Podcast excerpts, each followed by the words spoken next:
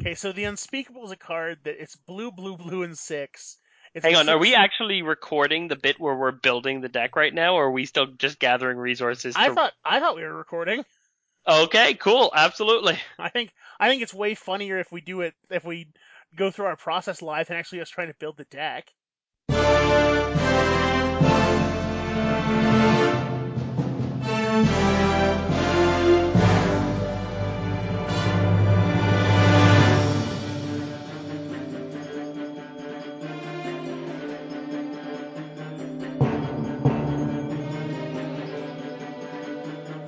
Hey there, folks over at CommanderCast.com, MTGCast.com, and CommanderSociety.com now. It's time for another episode of Rivals Duel, the show where we might actually be back on a semi-regular schedule. I think we are. Like, we took our accidental hiatus and we're back. And we don't have a set review to do. Yay! Yes, we don't even have a plan, which has led to a very, very exciting segment coming up later on in the episode. Don't let them behind the curtain. Yeah, Noel and I have decided that since we were off and kind of thrown for a loop for so long in terms of trying to record and get the episode posted and everything like that, and then it got posted to Facebook much longer after it got posted to CommanderCast, that we are going to have what should be a fun, chaotic, and exciting experiment to try and get our feet back underneath us. I would like to think this will work. I'd like to think we are smart enough to make this work. If it doesn't, we apologize in advance and we'll never do this again. I would like to think that we're smart enough to make this work, and if it doesn't, I'll drink more. Yes, because not enough alcohol will be the solution to this problem. I mean, 2016, if nothing else, has taught me that alcohol is a close and loyal friend. Jose Cuervo, you are a friend of mine. All right, but first, before that, we have some things to cover, don't we? We have a lot of things. I guess I don't want to call it things about stuff, but it's really, that's kind of what it is. It is things about stuff. Do we want to talk about our experiences with the Commander deck first, or do we want to talk about the comment first? I think we should talk about these Commander decks a little bit more first. Now, I know our whole last episode was that, and everyone is plenty inundated. I know everybody else is like me. They're kind of at the okay, I've played these now, I'm sick of them, I'm ready to go back to regular Commander that I'm playing with, not pre-cons. Like, the pre-con, not even a month, but like those first 2-3 weeks after pre-cons come out, everyone's playing with them and they're fun. But it's like, yeah, I want these decks to do what they actually want to, not just like the out of the box version. Yeah, like there's obvious things missing that I want to put in this, and now I have. Mm-hmm. So I have played with one of the Commander Precons, the only one I'm allowed to. I have also played against them a bit, but I haven't got a huge amount of experience with them, I'll be honest. What I will say about this Commander product, as compared to old Commander products that I've noticed, is that there's a lot of really big swingy cards in these ones. Yeah, there's a lot of, let's say, mic drop-esque cards where you just drop this and kind of go mic drop. And yeah, and you either like wipe the board or win the game or do something really, really big off the back of it, because they like, and I don't know if that was intentional because they're 4-color Commander decks. Also, I will say that the mana base was not as bad as I had feared it would be. Definitely not good, but not as bad as I feared it would be. Sure, I mean, there's a way to build these with a bunch of fetches and shocks and duels that would be better. Mm-hmm. But as far as for an out-of-the-box product, these are not bad. That being said, you really have to keep an eye on your colors. Managing your colors in these decks is a full-time job. Yeah. So I want to talk about one that I've been kind of like mediumly impressed with, one I was blown out of the water by, and one that I was thoroughly disappointed, not so much in the concept of the deck, but the actual package Wizards put together. Okay, sure. Let's hear it. Atraxa is really, really, really, really, really good. Yes. We knew that was going to be the case. Yeah. But even the Atraxa out-of-the-box deck is really, really, really good. Yeah. Like, I believe it. Has a hard time, and Atraxa herself is just really hard to deal with. Mm-hmm. It's real dumb. Okay. Breya, Aetherium Shaper, who I have this strange feeling we're going to spend more time talking about later this episode. Mm-hmm. Hint, hint, foreshadow, foreshadow. Actually is pretty good. As a general, she's decent utility. The deck itself is very, very good, but that I don't think is a surprise. Mm-hmm. But even because like, it has good artifact stuff in it. Yeah, even like her as a card though, like this deck in bad, like she's not. I may have misevaluated. I disagree. Okay. I still think that she's just decent utility. So the deck that I was sad with, mm-hmm. the deck that broke my little heart. Oh no! Was Yidris Maelstrom Wanderer. Oh, and okay. Here's why. Yidris, I love. That card's sweet. Mm. And some of the other cards in that deck are awesome. I like Vial mm-hmm. Smasher. I like all the other partner commanders in it. It's got a lot of the fun, like, I like a lot of the cards that are in this deck. The thing that kills me is that WotC forgot to put a win condition in this deck. Oh, really? It's just a value engine deck. There's just not one there. And to be honest, it's a bunch of, the way they built it is a bunch of wheels and a bunch of stuff like that. No, you were having, like, Nekusar flashback. No, I realize that I'm playing, like, this 1,000-yard stare. Yeah, this deck gets infinitely better instantly if you add Nekusar and that enchantment that's Nekusar. Like, mm-hmm. if you just take, like, the top 10 hits from Nekusar and jam it in this. Yeah. And just cut 10 random things that don't really fit anywhere. Mm-hmm. The deck becomes infinitely better, which was a disappointment to me, more so because it was that there's no win condition in here. Like, I'm just going to hit with this 5/4 Trampler because that's what I have. I can that's choose unfortunate. For my entire library, but we're all going to draw an infinite number of cards because of that a million Wheel of Fortune effects. But you're going to draw real things, and I'm going to draw more ways to draw more cards. Yeah, I'm going to wheel into another wheel, and the cycle begins anew. Yeah. So it's a mill deck, I guess? Yes. Yeah, I don't think I played enough against them to voice a concrete opinion one way or another. Mm-hmm. I stand by my previous statement, though, which was that I thought that the strongest overall decks in terms of both the generals and the way the decks flow together are the 2/3 color products Wizards put out. I still stand by that. I think that they are better than these decks. I don't know whether because I have like Nekusar flashbacks, and there's so much wrong with Derevi as the worst kind of Derevi decks. Like, if it weren't Derevi and Nekusar causing me like to make my eye twitch right now, I'd probably agree with you. All right, these are probably enough. Better for like those are probably more powerful because none of these provoke my envy quite like those two did. But I think that these are probably better. I don't want to say holistically, but like for the sake of the format. Gotcha. This is probably like these are probably better than those because those two like the Nekusar deck out of the box and the Derevi deck once you did what everyone did with the Derevi deck were not net positives for the format. In your opinion. Sure. But I feel like my opinion's the majority here.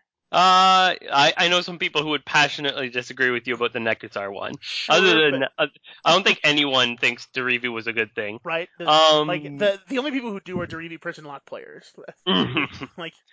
Okay, so, you took the lead with the last one. I will take the lead with, talking about a comment we got from a fellow named Justin. Justin wrote a very long missive to us on CommanderCast.com about why we were wrong about some stuff. And now I'm going to respond on the podcast about why Justin is wrong about everything. So, hang on, time out. Before Eric starts to rip you to shreds, Justin, please let me say, first of all, welcome to the show. He said he was a first-time listener, and I feel kind of bad that was his first experience with us, because we were still kind of getting our sea legs underneath us. Mm-hmm. But, actually, let me say my comment before you start apologizing for me, okay? Okay, go ahead. I will be quiet and let you lead. Wait until I say something to apologize for, okay. And then you can apologize. So I'm gonna briefly outline Justin's long message. Not that I think it was too long or anything like that. It's just for the sake of radio time, I'm going to cut it a bit short and summarize. First, he says, hey, I'm a first-time listener, and it proceeds to say, I play a lot of Commander, but because he doesn't have time, man, Justin, I feel you. I've been consuming a lot more podcasts instead of actually playing, and he says that I don't think it's fair to dismiss the potential of generals just because of the way you feel about them or the colors they represent. I don't play green in any formats outside of limited. I've never played a green card in a single deck, but I don't look at the other commanders and dismiss them immediately because of it. Then he goes down to say that he was disappointed in our ratings for Breya and Vial Smasher, particularly Breya, and then compares it to our rating for Cadeli, which he thinks was high in comparison, when he believes Vial Smasher is and Breya were underrated. Then he rolls down, gives a very, very big speech about why Breya is good and we underrepresented her, talks about how Vial Smasher is great in Dual Commander, and then says that he agrees that Atraxa is the strongest commander out of the box, and even with minimal upgrades, but you can't dismiss Breya out of hand just because she doesn't fit the playstyle you prefer or the playstyle of your group. Ends it by saying, I hope none of this came off as angry, upset, or rude. I just really wanted you to reconsider her, and I think there are already tons of competitive decks that use Breya. So I'm going to address certain points one at a time. The first one is that last thing. I hope none of this came off as angry, upset, or rude. Absolutely not, Justin. You didn't come off as any of those things, and you especially didn't come off as that when you clarified it at the end. We like comments like this. I was going to say, I love comments like this where it's, you're absolutely wrong, and here's why. Because this gives us something we can talk about and engage in a dialogue with, as opposed to just, you guys are wrong, and you're idiots, and you're stupid idiots, and I'm behind a computer and I have to use my real name, so Eric sucks. Yeah, I want to make it clear, Justin, I disagree with basically everything you said, but I really like the way you said it. And the fact that you backed it up with you backed up your opinions with examples and everything like that makes me really respect the way you presented your opinions. And then the first thing now I'm going to go back up from the bottom to the top. So the first paragraph, hey, I'm a first-time listener, and I don't think it's fair for you to use your bias or to have your bias factor into it when you're doing evaluations on Commander. Justin... You are at a disadvantage. Yeah, welcome to Rivals Duel. You are at a disadvantage going into this because this is your first time listening to the show. Please go back and listen to our old episodes. We've got a huge archive, and some of them are bad, but some of them are great.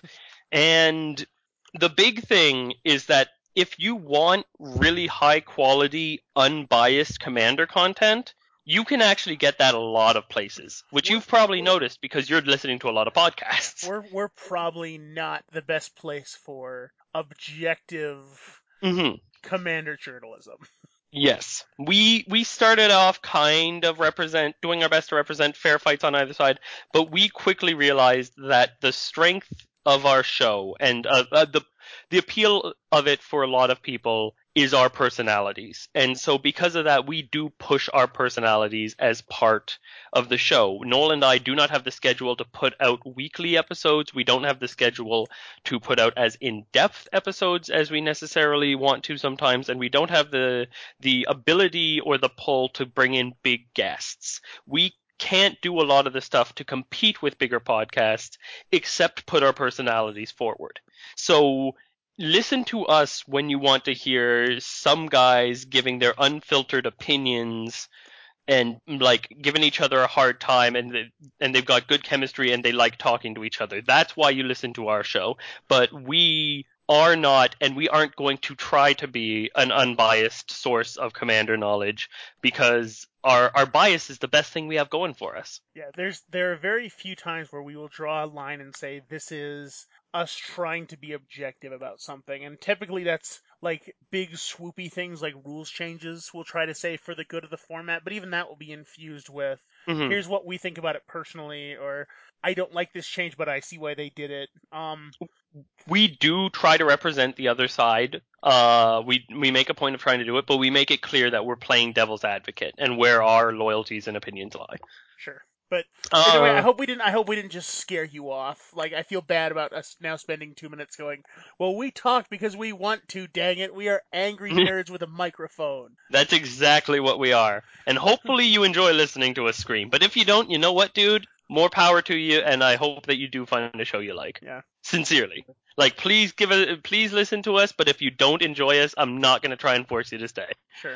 So, okay, enough pandering to fans. How about let's talk about... Can I say, first of all, that I liked Vial Smasher? Like, I want to go on the record and say that I think Vial Smasher could actually be a lot of fun, not just in Dual Commander, but in just a regular format. Like, before you go off, I'd like to say that I think Vial Smasher's neat in, like, a red-black mid-range. I will say that I am actually considering making a deck with Vial Smasher in it. I just don't think Vial Smasher is a great card. I'm considering it because it helps me complete the colors for a partner deck. My problem with Vial Smasher... So first of all, let's get one point out of the way. You say Vial Smasher is good in Dual Commander, and we will take your word for it because Noel and I will never consider a card through the lens of Dual Commander. We don't really play it or have a whole lot of interest in it. With the recent rules changes that Noel didn't even know happened, for the record. I feel so bad. Like, you're like, have we talked about the rules of... rule changes to Dual Commander? What rules changes to Dual Commander? Yeah, like, Noel wasn't interested before, and I think that the most recent rules changes have done nothing but turn us off more. Right. So I don't think we're going to be talking about it anytime. Yeah, please make Dual Commander feel more like Tiny Leaders. That's what that format needs, obviously. Yeah, clearly. If you can't hear my dripping sarcasm there, it's... The next thing I'll say is that you compare Vial Smasher to Cadeli because they both take a turn to get ready. You can give Cadeli haste. There is no way to turn on Vial Smasher the first time you use her. It is impossible to cast Vial Smasher and then have her trigger that turn. So it's not the same thing. That's my biggest problem with Vial Smasher is that she's a card that is never going in an aggressive style that is never going to get your aggressive bang for your buck the first time you cast her. And that's really it. Other than that, she's cheaply costed. Her ability is interesting. The fact that you can't point it is not necessarily that bad, especially if you're casting big smashy stuff. But her damage output is capped. And throttled, because you can only... It's capped because you can only do one spell a turn's worth of damage. And it's throttled because you don't get to do it on turn one. You never, ever get to do it on the turn that you cast Vial Smasher, because she will count as the first spell that turn. There's no way... Lightning Greaves doesn't change that like it does with Cadeli. You could Aether Vial it in. And... Can you? Yeah. Can you Aether Vial from the command zone? No, you can't Aether Vial from the command zone, but if it's in your hand... Okay, so you can play it, bounce it to your hand, Aether Vial it in, and then do it? You said it couldn't be done. Go to hell. So, that's my big beef with Vial Smasher. I still think it's just an alright card. When you get the big swingy damage out of it, it's going to feel real good, but, like... Meh. Like, just because a card can do something good doesn't mean it's going to consistently be doing it. Barren Glory wins the game. Doesn't mean it's going to win the game, but that's all it does is it wins the game. You go a bit off on Cadeli to say that the other thing I'm going to say, I'm not going to compare Cadeli to the rest of like Breya or to Vial Smasher in any other way. What I will say is that Cadeli is a card that affects the board state. It gives you more resources to spend that let you spend, like, play cards. And that has consistently proven in every single color to be a powerful ability. She also encourages you to draw cards. So she is in a deck built around getting resources, and she gets you another kind of resource. And the fact that that is how a Cadeli deck would be built is a big factor in why she's so good. Having extra cards already and then getting extra mana to use them is a really, really, really potent combination. So that's the source of why I think Cadeli is good. And the fact that she affects the board state instead of just dealing damage puts her in a completely different tier category from Vial Smasher, in my opinion. I do not disagree with anything Eric has said. And now the meat of the comment, the problems with Breya. So you clearly really like Breya. And you are allowed to really like Breya. I'm not going to try and take that away from you. That is his ugly dog. Let him have his ugly dog. Yeah, and I don't even think Breya's an ugly dog. No, Breya is, like, she's a really decent artifact commander. Yeah. And you lay out in your conversation the exact way I would think to lay out basically a Sharam deck with all the kind of Sharam-y goodness plus the red recursion stuff like you would get from a Derevi deck. And I get it. And if that's your jam, go for it. But the fact remains to me that I think there's two big problems with Breya. First is that I still believe she is underpowered for being 4 colors. Her ability is too expensive. It should not cost 2 mana and 2 creatures. Having played against Breya a couple times now, it would be fine if it cost 1 mana and 2 artifacts. It would have been fine if it cost 2 mana and 1 artifact. It would have been fine if it cost... Like, I am tempted to say just 2 artifacts, but that might get a little out of hand. So I just think that it was just a little bit too expensive. That doesn't make it unplayable. And she is decent utility. Her ability to remove stuff is good. That is really, really good utility. I will also say that I have not seen Breya be a win condition yet. All I have ever seen her do is kill stuff.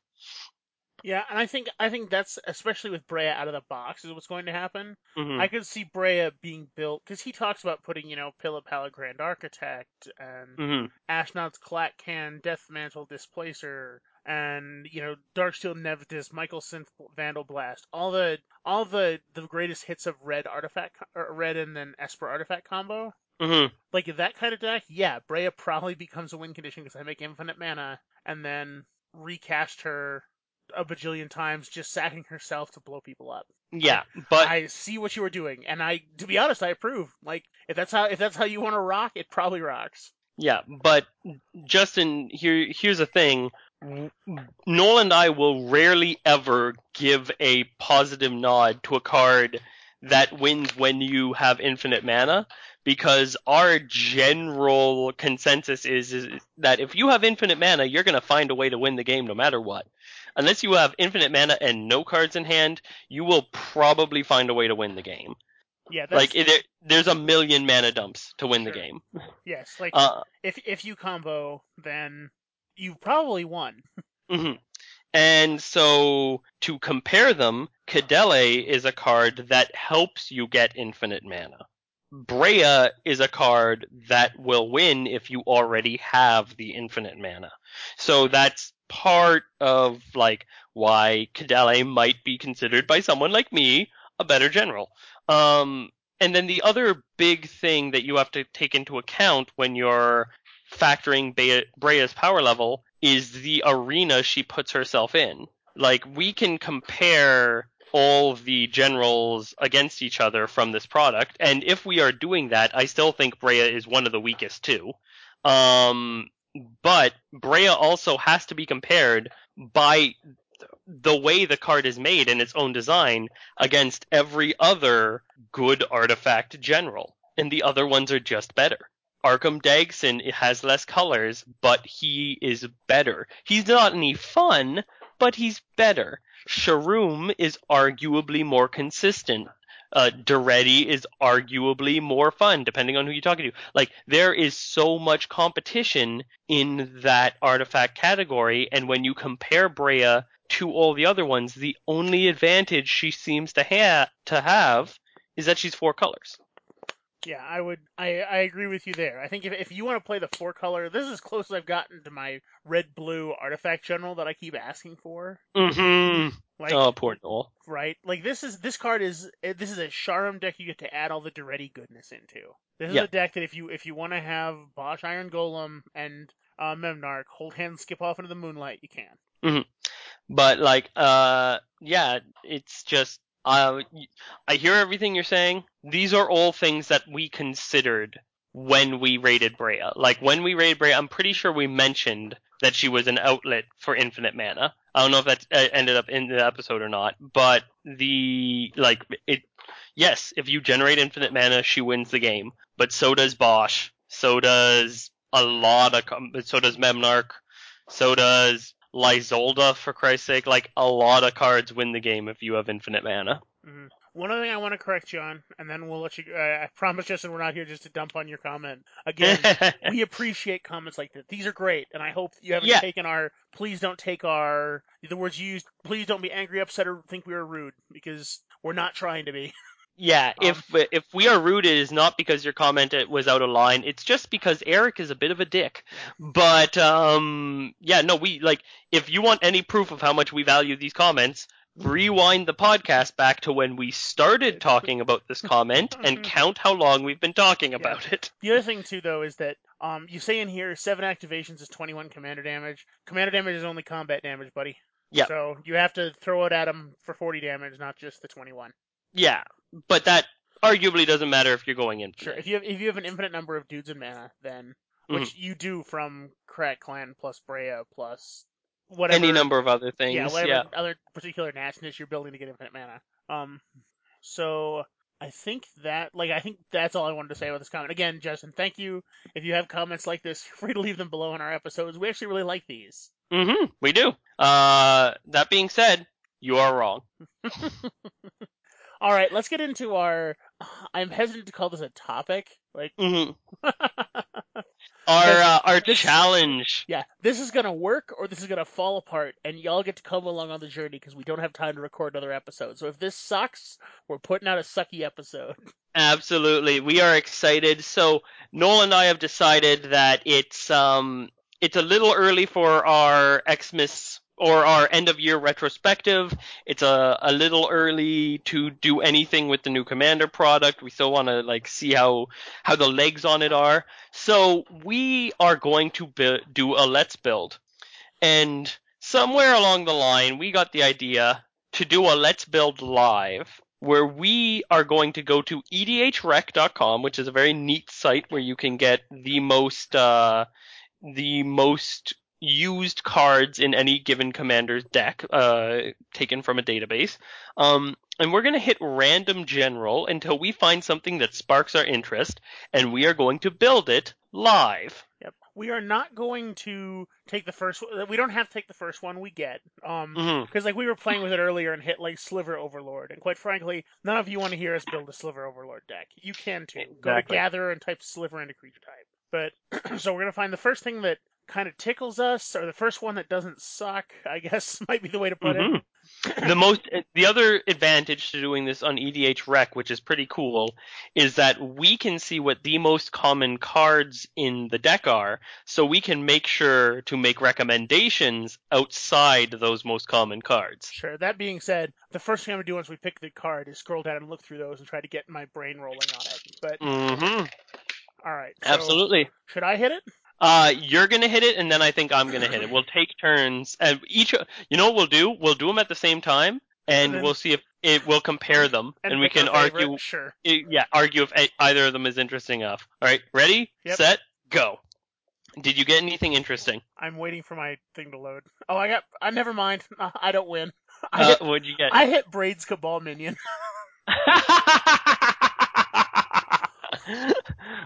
Which is funny, if you go to EDH, it actually has banned across it in big bold letters. Yep. I hit Tassiger the Golden Fang. Okay, I have a Tassiger deck. Yeah, and it's all shirtless men. It's very creative. Let's move on. Okay, I'm hitting it again. I hit the Lady of the Mountain. I don't even know what that does. I have hang on. Before we compare, I have Gerard Capuchin. These are both kind of interesting, probably. I don't know what the Lady of the Mountain does. The Lady of the Mountain is a 5/5 vanilla creature for 6. Oh, wow. What colors is she? She's a red, green, and 4. I don't think we're going to make Lady of the Mountain. Yeah, I don't think so either. Okay, Gerard Capuchin is 3 and 2 white for a 3/4 that has, he's a legendary human soldier, so we got that tribal a bit. At the beginning of your upkeep, you gain 1 life for each card in target opponent's hand. And he's got 3 and a white to tap target creature. Activate this ability only if he's attacking. So he's bad, but is bad necessarily... Can you think of a single creative thing to do with this in the next 3 seconds? Soldier tribal? That's not creative. I said creative. No, because... All right, we're moving on. I was like, we can't wheel in white. What's the advantage to, like, play cards that make your opponent draw? I don't know. No, you can play Solidarity, cool. Or is it Solidarity? No, what's the card where it's... Or no, that's you draw a card, they gain life. Oh, I hit another winner. Okay. I hit Aisha Tanaka. Which one is that? It is white. It's another Legends legend. It is white, white, blue, blue for a 2/2, and it has banding, and it has tap, counter target artifact effect requiring an activation cost unless its controller pays white.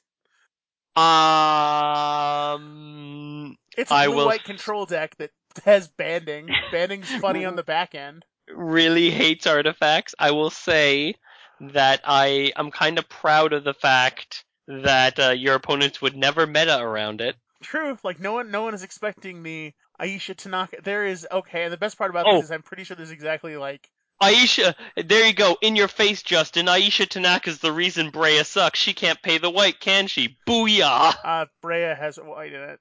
No, she does. Oh, does she? She's the not green one. Damn. All right, doesn't even do that. Thanks for playing. The cards for this are awful. Like, someone is building banding tribal is what's happening here. I got something that we might go with because it's a card we were talking about earlier. Okay. It's a card we were talking about off the air. I got King Makar the Gold Curse. No, because I think King Makar takes more work. Like it's going to be. We want to put effort into that one. Yes, I want to do that Let's Build, but I want us to actually plan on it. All right, so folks at home, you just got a preview. The King Makar. We actually talked about just doing an off the cuff King Makar Let's Build, and we decided to annex it because we want to put effort in. So now you know down the pipeline there's a King Makar Let's Build coming up. So I'm absolutely sure that someone who has built this Aisha Tanaka deck has banding tribal. Because all of these terrible white creatures have banding. Yeah. Okay, I have hit the button again. Okay, I will hit it again because I'm assuming we're passing on Aisha Tanaka. Please, EDA track? Okay, there we go. I have something that is actually mildly interesting. Okay, you're probably doing better than me. Do you have another Legends legend? No, I have a P3K legend. Ah, okay, no, well, that's not necessarily bad. Let's hear yours. Oh, yeah, it is. I have Lady Sun, and this is a 1-1 for blue, blue, and 1. On your turn, before you attack, you may tap Lady Sun to return it and one other creature to their owner's hands. It's how I'm going to get my Vial Smasher back in my hand. Please tell me about something better. There are benefits to bouncing creatures. Sure. I have something with flexing room. I don't know if it's where we want to go, but we could. What do you have? How do you feel about Mono Blue Mill? Did you hit Kami the Crescent Moon? I hit Cloudhoof Kirin, which is 3/2 blue for a legendary creature, Kirin Spirit. If you were around during Saviors, I think it's Saviors, you'll remember that there was a cycle of these. The blue one is a 4/4 with flying, which actually isn't bad stats on 5. And it has, whenever you play a spirit or arcane spell, you may put the top X cards of target player's library into his or her graveyard, where X is that spell's converted mana cost. Now, arcane spells, not going to be a lot of those going around. But blue has some pretty good spirit cards at this point. I think we take this. Do we take this? Because there's really some... It beats us hitting random for the next hour trying to find something. Yeah, absolutely. Because Blue Spirit intrigues me. Blue Mill intrigues me. We can look at, like, flashback cards and see if there's enough self-mill cards. This gives us a place to work from. Let's go for this. Okay, well, let's do one more thing. Let's hit random one more time. And if we have a competitor, we'll say it out loud. If not, we will just go with Cloudhoof Kirin. Yeah, you're not picking mine. Oh, dear. Okay, first of all, I'm going to say screw Destiny, because I do have one that could compete with it, but it's also mono blue. It is Baron Master Wizard. Oh, it does... it's got an X activation cost, doesn't it? Nope. Okay, it's 1/2 blue for a 1/1. He counts as a wizard because he predates creature types. And you can pay 2 and sacrifice a permanent to return target creature to its owner's hand. So it's a better version of that bounce one you had. Son. I think this Blue Spirit one will be more fun. Blue Spirits? Cool. Yep. I think Cloudhoof Kirin will be fun. And now that is how Rivals Duel ended up doing a Let's Build for Cloudhoof Kirin. Right. And here's the, if you actually listen right now, you can hear the sound of Rivals Duel jumping the shark. It is a mono blue deck. Okay. Makes sense. So I feel like we have to start by looking at spirits in Gatherer, right? Spirits and on arcane cards in mono blue. God, I'm doing a goddamn mono blue Let's Build. The best part is that you picked this. That's the best part. No. It was your computer that picked this. I had nothing to do with it. It was your computer that said blue, not mine, sir. Yeah, that doesn't mean anything. While you're doing that, I'm going to look at another angle for this. I am back. So let's see. Cloudhoof Kirin mills when we cast Arcane. Are we actually going to try to make a mill deck, or are we going to make a Blue Spirits deck? A Blue Spirits deck that also mills is good, right?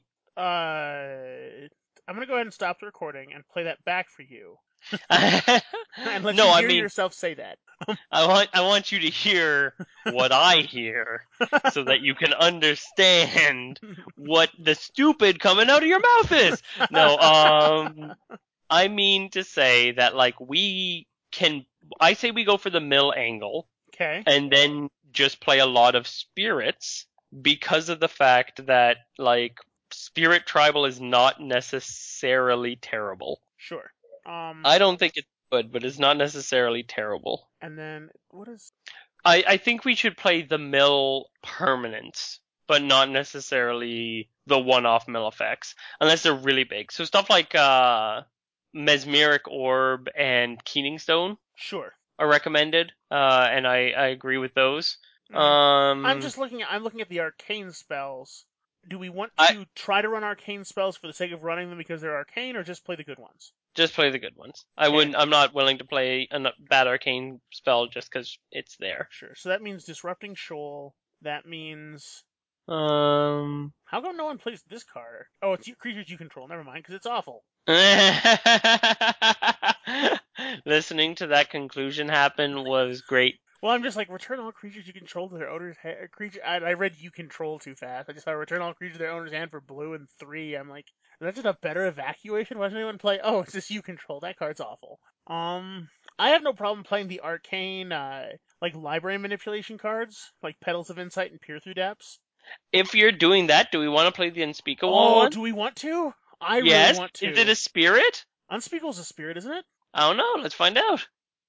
Yes, it is. Okay, you're responsible for pulling up and bringing to attention the Unspeakable one package. So, yeah, so now we're starting to look at actual cards for this. We've had a conversation about the arcane cards specifically. Mm-hmm. Well, how about, why don't we, before we make any of our own suggestions, why don't we quickly scroll through the most recommended on EDH Rec and see what we agree or disagree with? Sure. So EDH Rec, like, just looking down at it, we got basically every single spirit card that has ever been printed in mono blue.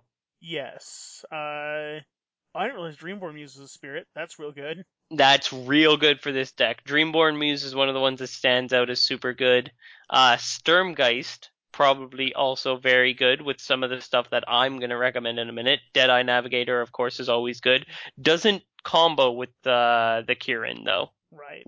That's worth mentioning. It does not combo with that. Mind Shrieker, pretty decent in this deck, I would think. Oh, Kaiga's a spirit? Kaiga, oh yeah, Kaiga's absolutely a spirit. She was trying to, she was a spirit, huh? Mm-hmm. And then they have a couple of mill cards in here. They've got a couple of the arcane cards on top of the good spirits. Kira's in here, worth mentioning. Dungeon Geist, of course. Myogen of Seeing Winds is one of my favorite silly cards. Kami of the Crescent Moon is in here if you feel like sharing and caring while you're doing your milling. I think we want that. Like, I feel like this deck is gonna need, like, draw power. Yeah, like I hate to say we're gonna end up playing like Dictate and stuff like that, but we might be. Mm-hmm. That's fair. The other thing that they have quite a bit of here is the mill artifacts. I would say those are probably the biggest themes. Is a lot of spirit cards, a handful of arcane cards, but then a lot of mill artifacts. They have Keening Stone, they have Mind Crank, Mesmeric Orb. Mm-hmm. And they have the Sands one. It's in like Sands of Delirium. Thank you. Yep. All of those are in there, and all of those are probably suggestions we can say are good ideas. And then there's some general good stuff blues cards. There's Ponder. There's Blue Sun Zenith. Traumatize is a big mill card that's in here, and so is Increasing Confusion. Sure. I can't imagine there's not an archive trap in here. Like all the greatest hits of Mono Blue Mill. Mm-hmm. All right.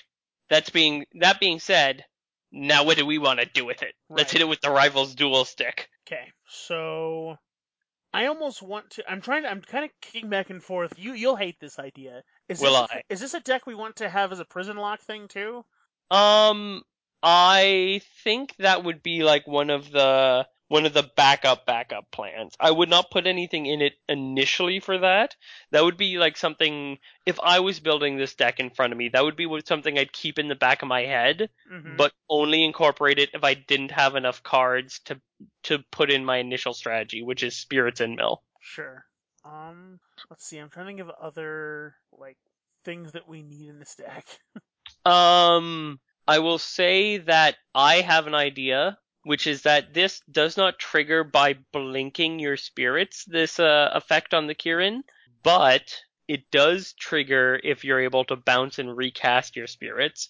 So they already have Crystal Shard and Equilibrium as recommended cards in this. I would also strongly recommend Cloudstone Curio. Yeah, Cloudstone or Erratic Portal is another one that comes to mind. Yeah, both of those aren't on the list, I don't think, and they're very, very good in this deck in terms of bouncing your stuff just so you can keep taking advantage of it. They're also, Cloudstone doesn't work, but Erratic Portal, Crystal Shard, and Equilibrium, I think, can all be used against your opponents as well. Yes, if they tap out, you can... Mm-hmm. You can start making their life a little bit difficult. Matters. Mm-hmm. It will definitely push some people to, if and nothing else, at least let you draw off of the Ristic Study you will inevitably play because you're in blue. Yeah, I was going to say, there will be a pile of blue stuff that is good. Mm-hmm. But that's not the interesting stuff to talk about. No. Another thing worth mentioning is a card that I thought of immediately for this deck, which is Chancellor of the Spires, which is the one that when it enters the battlefield, you may cast target instant or sorcery spell from an opponent's graveyard without paying its mana cost. A card that I don't see on the list, which I think is because no one's been stupid enough to make this deck since this card came out, is Diluvian Primordial. Yeah. Which does a very similar thing. Anything that's going to let us take advantage of the massive graveyard we're building for our opponents is a good idea. Yeah. Whoops, that was the wrong choice. I just managed to Google every blue card in Magic. That's probably not the best way to go about this. I mean, you are looking in the right place. You might want to narrow your focus just slightly. So here's a question. Okay. Because we could go a blue grow route where we're trying to be kind of aggro blue. Mm-hmm. I just don't know if there's enough. All these spirits have big butts and cannot lie. Yeah, okay. I think that you go more mid-range in terms of how you're using the creatures. Mm-hmm. Not like where aggro can be done, but it's not the main strategy. And then you end up trying to mill your opponents to death. But that's the way I see it. Mm-hmm. The mill Jaces will obviously go in this. Yeah. Anime hair Jace. Mm-hmm. We can play Ghost Ship. Ghost Ship isn't any good, but it's a cool card. Okay, why would we... Tell me what Ghost Ship is. Ghost Ship is blue and 2 for a 2/4 flyer that has a triple blue regenerate Ghost Ship. It's from Chronicles. It's bad. Mm-hmm. I could tell.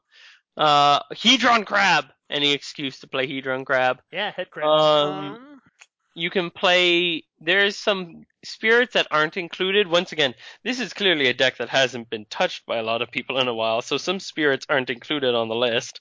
So the newest spirits from Shadows over Innistrad don't seem to be included. So I would recommend Nibblegast Herald at the very least. It's the one where whenever it or another spirit enters the battlefield under your control, you can tap target creature and opponent controls. Hey, we're in multiplayer. Hunted cards don't suck. Can we please play Hunted Phantasm? Hey, there you go. Admittedly, someone gets 5/1/1s. That's a lot of goblins, but... Nibelus of Frost. Oh, Rattle Chains! You can play Rattle Chains and save your Kami while also milling too. That value! Yeah, that sweet, sweet value. Oh my god, you can cast spirits as though they had flash. You can mill people at the end of their turns. Mm-hmm. Or, you know, during their upkeep. I have one more turn, I'll be okay. Haha, no you do not. Is it worth just trying to quote-unquote go infinite with Lantern Spirit? Which one is that? Lantern Spirit is there's a lot of spirits that bounce themselves. This is blue and 2. It's a 2/1 flyer that has blue returned to its owner's hand. How would you go infinite with it? Make a bajillion mana. Like, how would you make that? The relevant part will be how you make that bajillion mana, I think. Not infinite, but just I'm going to play this for value. End of my turn, I'll bounce it so I can mill you for 3 more next turn. Yeah, absolutely. Sure. Why not? Do we have any other stuff in blue that triggers off of creatures entering the battlefield? How about Intruder Alarm? Intruder Alarm does that, doesn't it? Yeah, I always worry about Intruder Alarm just accidentally comboing and winning somebody else the game. Or no, that's not what I'm thinking. I'm thinking of a different card. Never mind. Be cool. Ignore me. Intruder Alarm is whenever a creature comes into play, untap all creatures. Do we have any cool tap effects? Not without Phoenix. I'm sure we've got something. Give me a sec. God, no we don't, do we? We really don't in spirits anyway. We have Tradewind Rider, which is a spirit that has tap 2 untapped creatures you control, return target, or tap it and 2 untapped creatures you control, return target permanent to its owner's hand. Yeah, seems good. Hey, there you go. That's, oh god, that's it. I don't think that... I don't think that's enough to justify that terrible decision. Yeah. Scion of Ugin is a spirit. Sorry, I'm scrolling through spirit. No, it's a 4/4 colorless for 6. Ignore me. I'm just mill 6 for 6 and I get a 4/4 flyer. That's not terrible, I guess. I have good news. Okay. We can play Uninvited Geist. Yeah. My favorite pun name. For that pun value. Yep. All right, so we've got quite a few spirits. Shapestealer's kind of cool. Yeah. What else can we do? We've got spirits. We've got arcane spells. We've got some good like mill permanents. We can play Soul Caesar. That's kind of a cool card. Which one's that? That's the one that transforms into a mind control when it hits. It's a 1/1. It's a 1/3 flyer for 5. That that card's super cool. That card's sweet. What does the blue changeling do? Shapesharer? I think it becomes a copy of target creature. Okay, we need to talk about the Unspeakable. Oh yeah, go ahead. So you do that while I do more research. Wonderful, there's this stupidly expensive card called the Unspeakable. It costs blue and 6. It has Flample, and then when the Unspeakable deals combat damage to a player, you may return target arcane card from your graveyard to your hand. And it's really expensive, but it's Peer Through Time, or... Dig Through Depths, Peer Through Time, and some other stuff. There's a 3-card arcane combo that if you cast all 3 of them in the same turn, then you get to search your library for it and put it into play for free. It's cute. We'll never pull it off, don't worry. But to not put it in there would be a shame for this, you know, we're building an arcane spirit deck in blue. Darn it, the Unspeakable should be in there. Mm-hmm. Oh, we get to play Tomorrow, too. This card I've always liked and never found a home for. I've used Tomorrow more than once in the days that I played blue. Go ahead and tell people what Tomorrow does. Tomorrow, a Zombie's Familiar, is a blue and 5 or a 1/5 spirit, and if you draw a card, look at the top 3 cards of your library instead, put one of them into your hand and the rest on the bottom of your library. That card's real saucy. Mm-hmm. Do we want to play any tribal stuff? Oh, like Door to Destiny, Coat of Arms? Mm-hmm. Are we going to be aggro enough to justify? Because right now we're just. I mean, everything's a spirit. Sure. I mean, there are going to be times when, I guess with Coat of Arms, there may be times we just win. Mm-hmm. Door to Destiny seems better, I think. Yeah, Door is real good. I don't know that we'll... My only worry about playing Coat of Arms is that someone's going to Coat of Arms harder than we're Coat of Armsing. Yeah, so maybe just Door of Destinies. Yeah. Shapesharer is a changeling that's rare in blue. It costs 2, and you can pay 2 and a blue, target shapeshifter becomes a copy of target creature until your next turn. I think it's good enough. Yeah, probably. Like, worst case scenario, it becomes another value guy. There is... Yeah, that's probably it for the shapeshifters. I am just looking for... Give me just a second. I have an idea. I have a crazy idea that just might work. I think we should play Academy Elite. Let me look at what Academy Elite does. It is a 3 and 1 blue, so only 4, human wizard, that enters the battlefield with X +1/+1 counters on it, where X is the number of instant and sorcery cards in all graveyards. Ooh, yes. You can pay 2 and a blue to remove a +1/+1 counter from it to loot. I mean, you will only be doing that at the end of your opponent's turn if you have absolutely nothing to do, but... The biggest and dumb beaters are big and dumb. It will be a big dumb beater for 4. I mean, we're going to fill the backside of this with blue control stuff, right? Like, I feel like he's going to end up with Counterspell Dissipate. Mm-hmm. We can play Ambassador Laquatus, which is just a pay 3 target player puts the top 3 cards of his or her library into his or her graveyard. Sure, yeah. Seems like a decent mana dump for anything else. Mm-hmm. I'm just looking at, like... stuff to do. I want to take advantage now that we've gotten like stuff, all the spirits plus all the mill artifacts and like mill permanents, the artifacts, the like 1 enchantment and the multiple Jaces should give us quite a solid like mill base. We've got the 2 big spells that do it with that. I think is it Memory Erosion and Traumatize? Memory Erosion is the whenever opponent casts a spell, they mill 2. Okay, that's the enchantment that I was talking about. Mm-hmm. What is the Increasing Confusion? Increasing Infusion and Traumatize are 2 big spells. We've got like 3 big mill artifacts at least. We've got an enchantment and the spirit abilities. We've got a lot of stuff to put stuff in our opponent's graveyard. Now I want to do stuff with the stuff in our opponent's graveyards. No, Fat Caster says your graveyard. Oh my god, dude, we can play Back from the Brink. Yes, we can. Oh my god, we're playing Back from the Brink. Yes, we are. Exile a creature. It's a 4 and 2 blues enchantment, so it's expensive. Exile a creature from your graveyard and pay its mana cost. Create a token that's a copy of that card. Activate this ability only anytime you could cast a sorcery. Actually, no. Oh, I thought it targeted opponents' graveyards. Do we still want to play it? Nah, it's not cast. Oh, they're not cast, then no. No, never mind. I take it back, folks. I'm sorry. I got really excited for a card that we're not going to use. Yeah, never mind.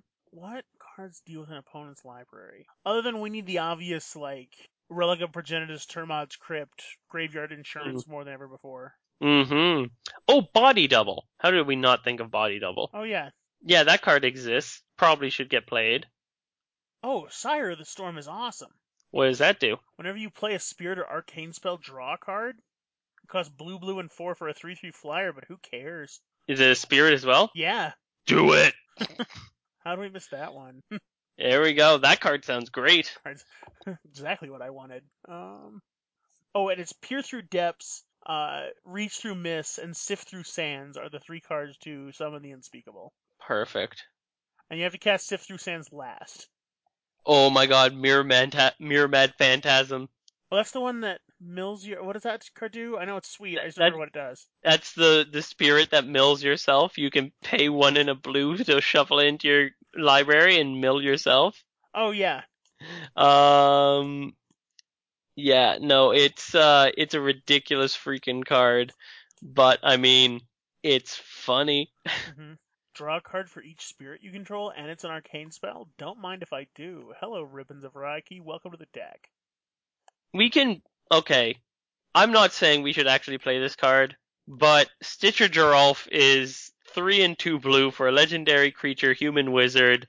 You can pay 2 and a blue to tap them. Each player puts the top 3 cards of his or her library into his or her graveyard. You exile up to 2 creature cards put into graveyards this way, and you create an XX blue zombie creature token where X is the total power of the cards exiled this way. You can make Frankensteins and kind of mill at the same time. You're welcome, Nick. That one was for you. I don't mind that card. Like, I don't mind it. I don't think it's great, but I don't mind it. Can we play Belltower Sphinx just as our insurance against Voltron decks? Yeah, sure. Oh no, that card costs $1 million. Well, never mind.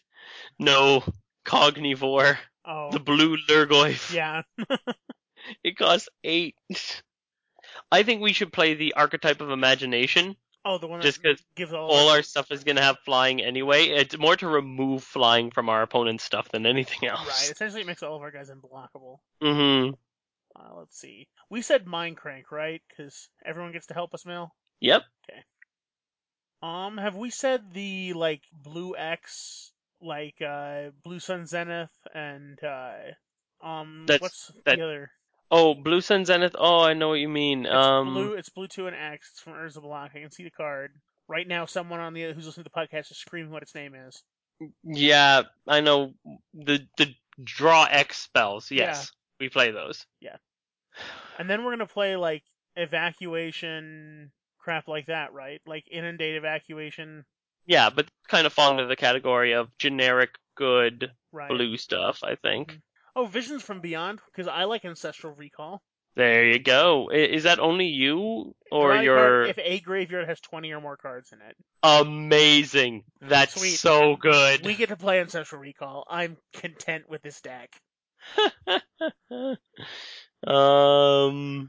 So, I know I made fun of Part the Veil earlier. Okay. I'm starting to maybe not play Part the Veil's Arcane is the reason I'm kind of excited about it. But what about the other blue one that just came out in Kaladesh that's return any number of cards and then draw a card for each card you return? Is that instant speed? I think so. If it's an instant? Part the Veil is an instant. How much does it cost? Part blue and 3. It's Wrath Insurance. Maybe. It saves some stuff and it lets us replay. I like our permanents better, but if you still have room at the end, yeah, sure. Oh, Jace's Mindseeker as another one of the, oh, no, never mind. It doesn't dig. Well, I mean, no, we'll still play Jace's Mindseeker. We're digging deep enough. Mm-hmm. Jace's Mindseeker is 4 and 2 blue for a fish illusion. It's not a real fish. That's a fake fish. It has flying, and when Jace's Mindseeker enters the battlefield, target opponent puts the top 5 cards of his or her library into his or her graveyard. You may cast an instant or sorcery card from among them without paying its mana cost. So casting the instant or sorcery, unfortunately, is limited to the cards you immediately mill, but this is a good card for bouncing back and then playing again to try and get as much kind of value out of it as possible. It helps us mill, and it helps us cast stuff for free, so... Paradoxical Outcome was the card from Kaladesh, and yes, it is an instant. How much does it cost? It's not Arcane, but it's blue and 3. The same cost. Alright, sure. I don't necessarily mind those, because worst case scenario, end of turn, I cast them, I bounce back 3 things I can recast for Krishim and draw 3 cards. Like, just restock my hand. Hmm. I feel like we're missing something. I'm looking at stuff to do with my opponent's graveyard. In blue. Mm-hmm. And just blue. And just, that's the trick of it, is the just blue part. Is there any just artifacts that take stuff from my opponents? I don't think so. Oh my god, how have I never seen this card before? Okay, we're gonna play Sanity Grinding. What does that one do? Sanity Grinding is 3 blue for a sorcery with chroma, so you know instantly what set it's from. Yes! Reveal the top 10 cards of your library for each blue mana symbol and the mana cost of the revealed cards. Target opponent puts the top card of his or her library into his or her graveyard. Then put the cards you revealed this way on the bottom of your library in any order. Yeah. For the record, you're also going to play Memnonic Wall and Archaeomancer and Snapcaster Mage because they are going to allow us to recast our big mill spells. They're also going to allow us to recast our arcane stuff and get more triggers off of this silly Kirin. Mm-hmm. Oh, we can play Forced Fruition, too. If we're trying for Blue Devotion.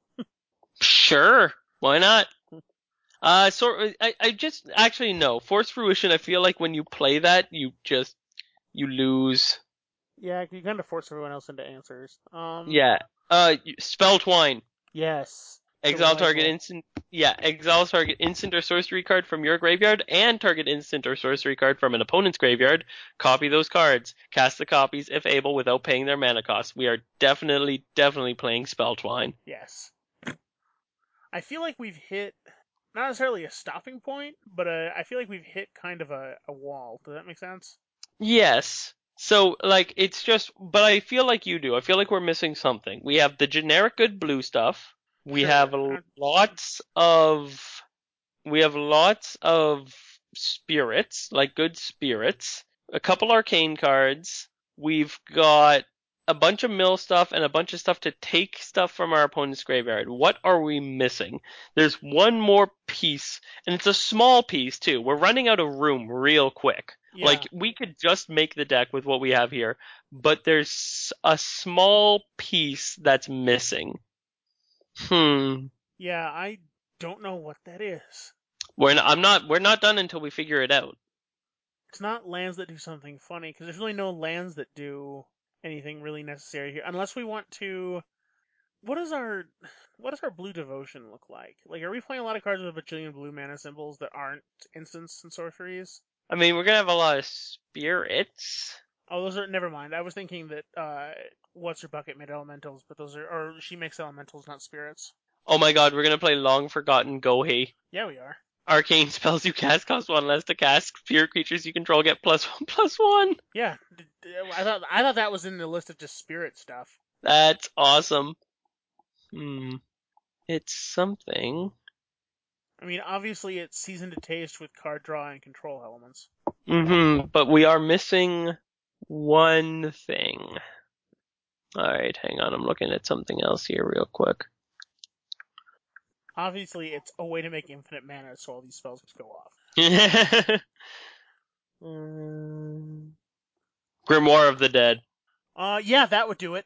I found it. I found the thing we're missing. That'll missing Grimoire of the Dead. Because I was looking for. I was trying to think of like a Rise of the Dark Realms. Yeah. Mm-hmm. That is the slowest, jankiest win condition ever. Mm-hmm. Yep. Grimoire of the Dead. That works for me. No, that doesn't really work. Yeah, no, Grimoire of the Dead. We'll play Sword of Body and Mind, and it will be our one Voltron piece. Yes, that we're just going to hand our 4/4 flyer. Get in there. Yep, get in there, buddy. You can do it.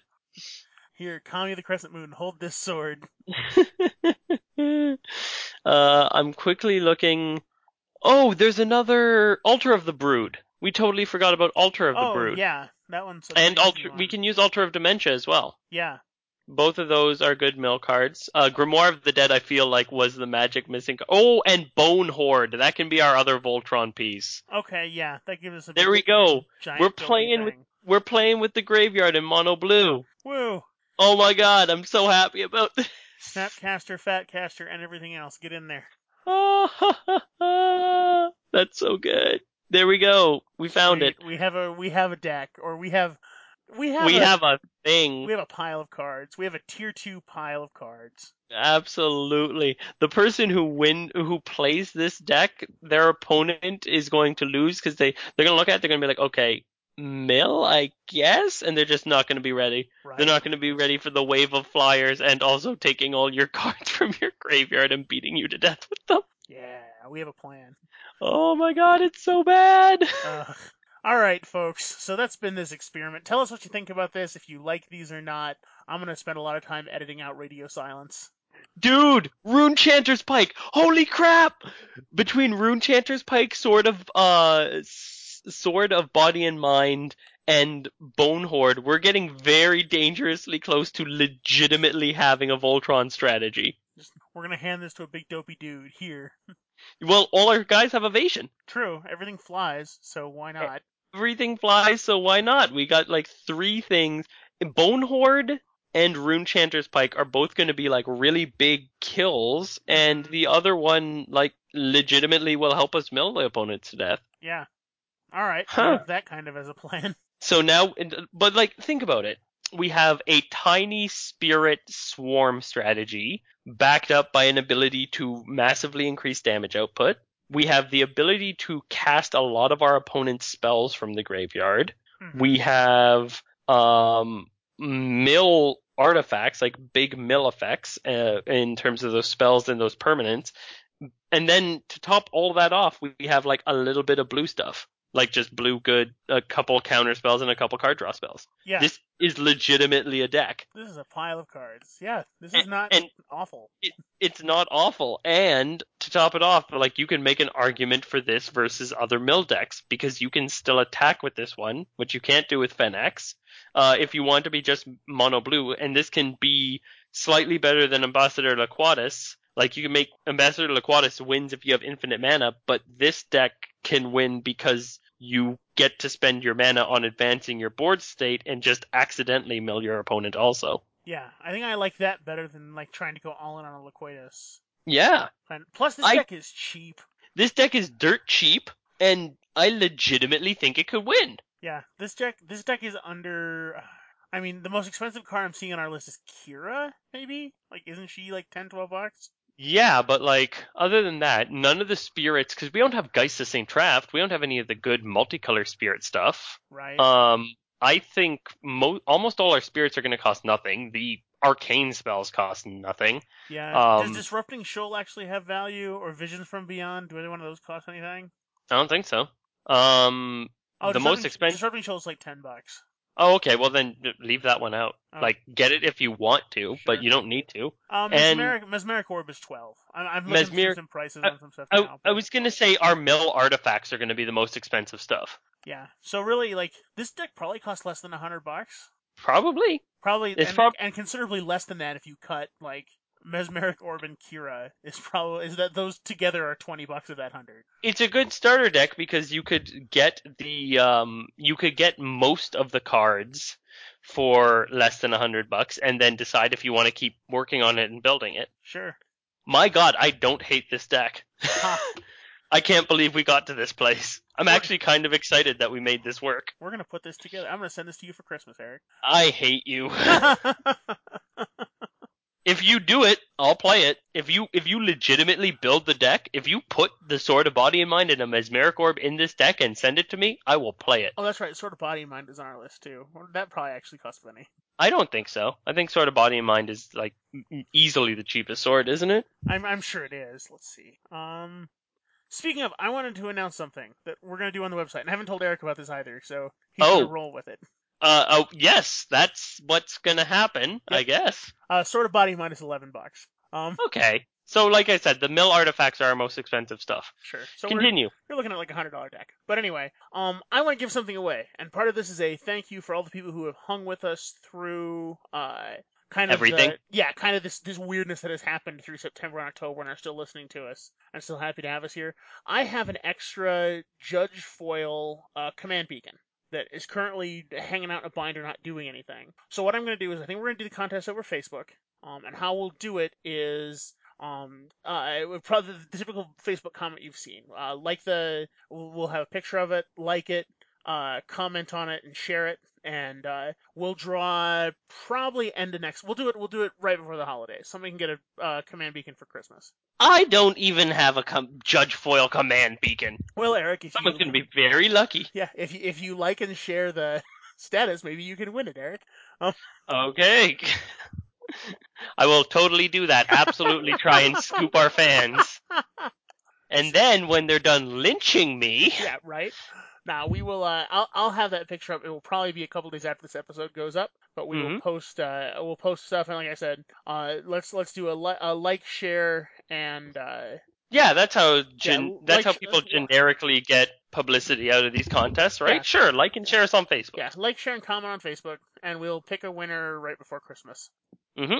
And, if you don't think you have good odds of winning, you haven't seen what our listener numbers are like. Yeah, our numbers are a little bit down because of all this weirdness. So part of this I'm not going to lie, this may be in part to boost our numbers back up and get some more exposure. But either way, it's a free command tower. Command beacon. That's true. Command beacon, not command tower. There is a Judge Promo command tower that I don't own, that I do not have to send you, so it won't be that. It'll be a command beacon. Don't lie to the folks at home now. That's why I'm being very clear. It's Command Beacon. It's foily. It looks real good. It's in a sleeve and everything. But it could be yours. It's a real card made of cardboard. Yeah. So we'll do that, and I'll remind a couple times before we close out that thing. But that'll start here just soon. So by all means, try to win yourself something nice for Christmas. Absolutely. All right. And the Facebook page where you can see that post is facebook.com/rivalsduel. You can get a hold of me there or in the comments below on commandercast.com, which is like, as much as the other sites host us, I'll be honest, I really only check the comments on commandercast.com. I check them all. Do you? I do. I go on to Commander Society and read the stuff over there. I even check our RSS feed. Some people will leave comments there directly that are feeds.feedburner.com/rivalsduel. Oh, man, now I feel like a bad host, and I got to check everything. Yeah. Well, if you want to get a hold of me directly, you can send me an email at ericbonvie@gmail.com, ericbonvie@gmail.com, or at that Bonvie guy on Twitter. I rarely post on Twitter, but I see everything that you guys post, and I often talk about it on the show if I see anything on there that catches my eye. Yeah. And if you want to get a hold of me specifically, I am Noel Clausen, NoelClauson@gmail.com. I'm also on at MTG Noel on Twitter, where I got into a conversation about what I feel like is going to cause Rival Duel fanfiction to happen. No, what did you do? We were talking about Brugetall and the fact that Brugetall is a furry, hairy, shirtless man, and okay, one thing led to another, and all of a sudden it was, someone get this writer on this, and so whoever's writing the official Rivals Duel fan fiction. Is it about you loving Brugetall? Is that it? I have no idea. I'm not writing the Rivals Duel fan fiction.